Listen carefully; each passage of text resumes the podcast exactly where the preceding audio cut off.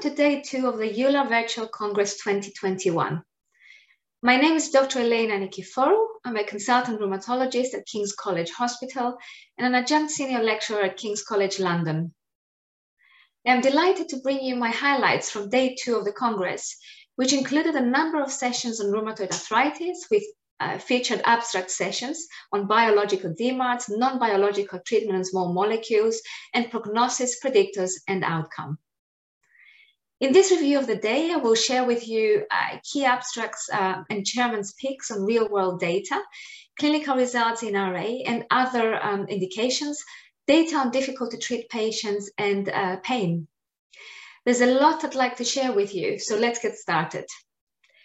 Following on from the wealth of real world data that Professor Douglas Veale highlighted yesterday, um, I'd like to take you through some abstracts. The first comes from Barbulescu and colleagues and compares the effect effectiveness of JAK inhibitors and biological DMARDs in rheumatoid arthritis patients in Sweden. It, this was a retrospective observational study to compare RA patients treated with biological DMARDs and JAK inhibitors in, in Sweden using the Swedish Rheumatology Quality uh, Register. And outcome measures included patient characteristics at treatment start, proportions of patients remaining on therapy, and response rates at 12 months. Interestingly, in this study, JAK inhibitors showed uh, lower overall responder proportions than TNF inhibitors, rituximab, and interleukin-6 inhibitors. The take-home message from this study was that there was no significant difference in effectiveness between JAK inhibitors and biological DMARDs. One of the chairman's picks, the next abstract, comes from Kalyoncu and colleagues in Turkey. This abstract assessed the real-life efficacy and safety of tofacitinib in patients with rheumatoid arthritis-associated interstitial lung disease. This observational study included patients followed at eight different centers that participated in the TREASURE database. So This was an observational study across the eight centers uh, participating in the TREASURE database. The key results were as follows. RA patients with interstitial lung disease receiving tofacitinib were mostly male, older, and had higher baseline disease activity as compared with those without ILD. The most common reason for discontinuation in RA-ILD was infections, uh, seen in about a quarter of patients. Follow-up duration under tofacitinib was 15 and 11 months in ILD positive and ILD negative groups, respectively. So the take-home message from this study is that pulmonary function remains stable in the majority of patients during follow-up. Tofacitinib may be a promising, therefore, option for RA-ILD. Hernandez Cruz and colleagues from Spain presented data from a multi-center real-world dataset comparing the safety profile of JAK inhibitors versus TNF inhibitors in patients with rheumatoid arthritis, ankylosing spondylitis, and psoriatic arthritis. This is another of the CSF chairman's picks. I recommend you access all these presentations online if you haven't been able to see them yet. So this study showed that JAK inhibitor patients were older and with a mean disease duration of 10 years. JAK inhibitors were prescribed as first-line treatment in about a quarter of the patients. The main reason for stopping treatment was ineffectiveness followed by adverse events, and survival during the first year was similar between groups. So in conclusion, serious infections and herpes zoster tend to be more frequent in patients uh, on JAK inhibitors. However, patients on JAK inhibitors in this uh, study were older, presented higher comorbidity, and uh, had a longer disease duration. Strangfeld and colleagues presented our final chairman's pick of the real world data. They analyzed data from a cohort of RA patients aged uh, 70 or older, enrolled in the German RABBIT registry with a new start of a DMARD after at least one conventional synthetic DMARD failure. The analysis aimed to assess whether there was an increased risk of serious infections in older patients when receiving biological DMARD or JAK inhibitors compared with conventional synthetic DMARD treatment. And this study concluded that treatment with JAK inhibitors or biological DMARDs was not associated with an increased risk of uh, serious uh, incidents in elderly patients above 70 years of age. And this was uh, reassuring. In my final selection of real-world data from day two, Bergman and colleagues aim to describe the patient characteristics and outcomes in patients with rheumatoid arthritis treated with upadacitinib using data from the OM1RA registry. The key results in this study were as follows. The majority of patients were female, uh, that was around 83%, and had prior treatment with biologic, that was three quarters of the patients. The mean change in CDAI was uh, minus 5.1 in the monotherapy group and minus 5.9 in the combination group post upadacitinib initiation. Okay, so the main take-home message from this study was that upadacitinib provided sustained significant improvements in disease activity, regardless of monotherapy, combination therapy, or prior targeted immunomodulatory drug therapy. Similarly to yesterday, there was a good amount of clinical data in rheumatoid arthritis presented at the Congress. The next highlighted abstract is another chairman's pick. This one comes from Charles-Schoeman and colleagues and uses data from the phase three SELECT clinical program to describe integrated laboratory abnormality profiles of upadacitinib with up to 4.5 years exposure in patients with rheumatoid arthritis. So the main message from this study was that UPA-treated patients showed dose-dependent relationships for several lab abnormalities, uh, which were typically higher in the UPA-15 uh, group than adalimumab, but similar to methotrexate, except for uh, elevations in creatinine phosphokinase. There was an interesting poster presented by uh, Van Lint and colleagues um, in this study, they assessed the adverse events of JAK inhibitors on glucose levels in diabetic patients with rheumatic diseases and other immune-mediated inflammatory diseases. The results have implications for the management of patients with diabetes when starting a JAK inhibitor. So the key results in this study were as follows. Hypoglycemia and decreased blood glucose was reported in 16 and 15 patients respectively. Um, increased insulin sensitivity was described as a suspected adverse drug reaction of baricitinib in one case. Additionally, in six cases, there were improvements of glycemic control described after discontinuation or dose reduction of the JAK inhibitor or, the anti or an anti-diabetic drug. So in conclusion, JAK inhibitors uh, may induce hypoglycemia by increasing insulin sensitivity and consequently may reduce the need for anti-diabetic medication. This was the main message from this study. There were a number of uh, presentations today which interrogated data from large rheumatoid arthritis clinical trial programs. Professor Peter Taylor's group presented a poster investigating whether there are improvements in patient-reported outcomes across all disease activity levels when baricitinib is compared to placebo or adalimumab in rheumatoid arthritis. Data for this analysis were derived from the RA-BEAM phase 3 study. The main concluding message from uh, this study was as follows.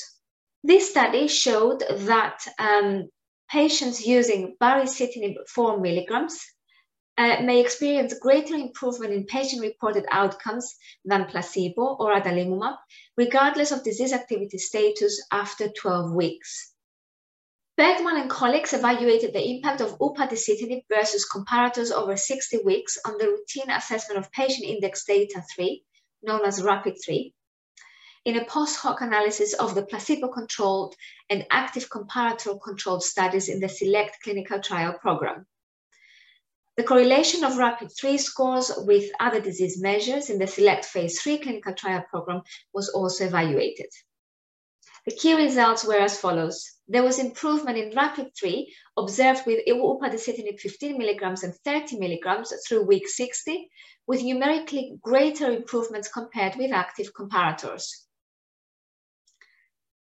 RAPID-3 scores um, uh, were moderately to strongly correlated with CDAI SDI and DAS28 uh, using CRP across all studies at week 60, all with a p-value of less than 0.001. In conclusion, this study uh, showed that upadacitinib as mono or combination therapy was associated with improvements in patient-reported disease activity, pain, and physical function as assessed by RAPID-3 over 60 weeks.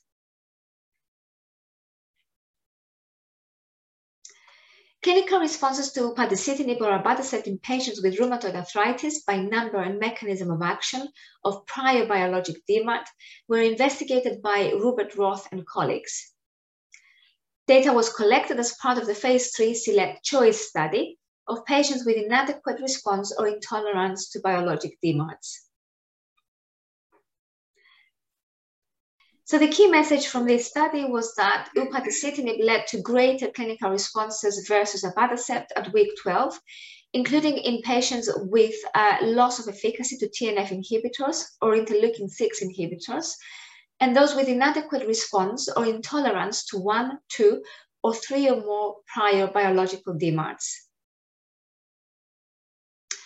Moving away from rheumatoid arthritis for a moment, Day two has given us great uh, presentations of clinical results in indications other than RA. I'd like to share with you my top picks from the day, focusing on ankylosing spondylitis and psoriatic arthritis.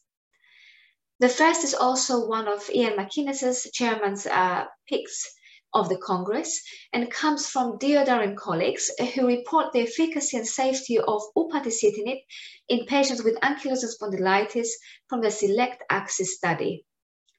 The one-year results were presented and showed uh, sustained and consistent efficacy of upadacitinib 15 milligrams four times daily.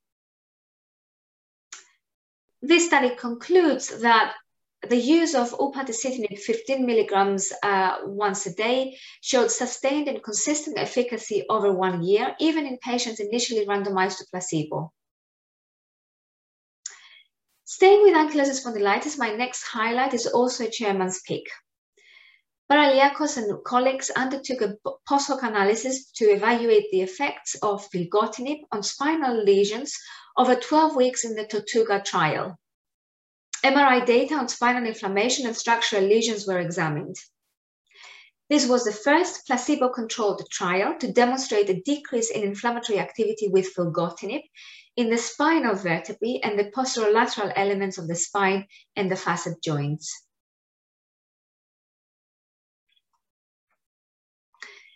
The last of my selection of clinical results from day two comes from Professor Laure Gossec's group and is an interesting investigation into the link between probable depression and or anxiety, inflammation, and tofacitinib effectiveness in patients with psoriatic arthritis. This was a post hoc analysis of data pulled from two phase three uh, trials, the OPAL Broaden and OPAL Beyond. In this study, patients with a major depressive disorder or a generalized anxiety disorder at baseline uh, who were treated with tofacitinib showed a sustained change in their SF36 MCS. Pain management is an important area for clinical practice and providing the best possible care for our patients was featured in several abstracts presented today. I encourage you to try to find the opportunity to seek out the abstracts on pain if you, if you weren't able to see them live. They really do provide an insight into what our patients are experiencing and ways in which we can support them.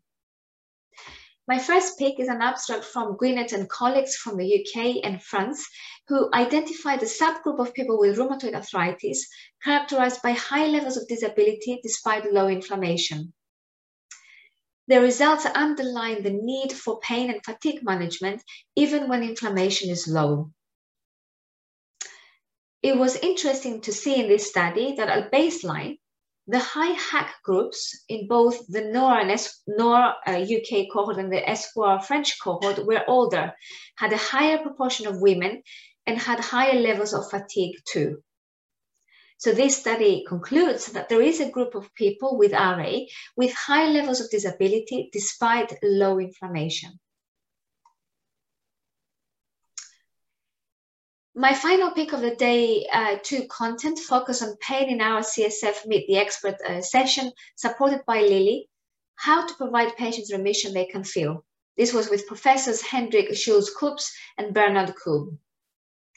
Professor Schulze-Koops described remission in rheumatoid arthritis and reviewed which definition provides patients with remission they can feel. Professor Koob followed this with a presentation focused on the results of studies that demonstrate that pain improvement is a key goal for patients and that pain can persist despite achieving low disease activity or remission. The discussion provided some fascinating insights. Do make an effort to catch this one if you've missed it. It's only half an hour and well worth a watch. Similarly to yesterday, there were some interesting and engaging industry-sponsored sessions today. There were two Meet the Expert sessions of note. The first, supported by Pfizer, featured Professor Gerd uh, Rudiger Burmester and Professor Laura Coates discussing personalizing patient care, reflections on the place of JAK inhibitors in rheumatology. The AbbVie Meet the Expert session was an interactive clinical case discussion on optimizing disease outcomes with the use of JAK inhibitors in the management of RA and SPA, led by Professor Andrea Rubbert-Roth and Dr. Janet Pope. These half an hour sessions are a great bite-sized insight into pertinent topics and always have a good level of discussion. There were two symposiums of interest uh, today. Our CSF symposium on COVID-19, supported by AbbVie on the management of patients with rheumatic musculoskeletal diseases, was chaired by Professor Leonard Calabrese and included presentations from Professors Kimme Hyrich, Robert Landewé, and Chris Edwards. This was a fascinating session with discussion of what we have learned from COVID-19 global registries, treatment guidance for patients with RA in the COVID-19 era, and what the new normal may look like in terms of telemedicine and communication. I conclude my summary of today's highlights of EULAR 2021 with the second of the Galapagos symposiums in Darwin's footsteps. You will recall we featured the first in this series yesterday. Today's symposium was chaired by Professor Maxime Dougados and explored the role of JAK inhibitors within the diverging RA treatment landscape. Professor Dougados was joined by Professor Rieke uh, Alten, Dr. Kevin Winthrop, and Professor Ernest Choy, who covered exploration of living with rheumatoid arthritis and translating clinical features of different treatments to meet uh, patient needs. Thank you for joining me for this summary of the day two highlights from the Congress. I have really enjoyed sharing some of the pics of the content with you. If you haven't already, you can download our EULAR 2021 highlights brochure from cytokinesignaling.com to see the abstracts that we've selected for you for the whole of the Congress, along with Iain McInnes, Chairman's picks. Uh, Professor Douglas Veale will be back with you tomorrow with his highlights from day three, and I will be back on Saturday with a roundup from the final day. Until then, keep enjoying the Congress.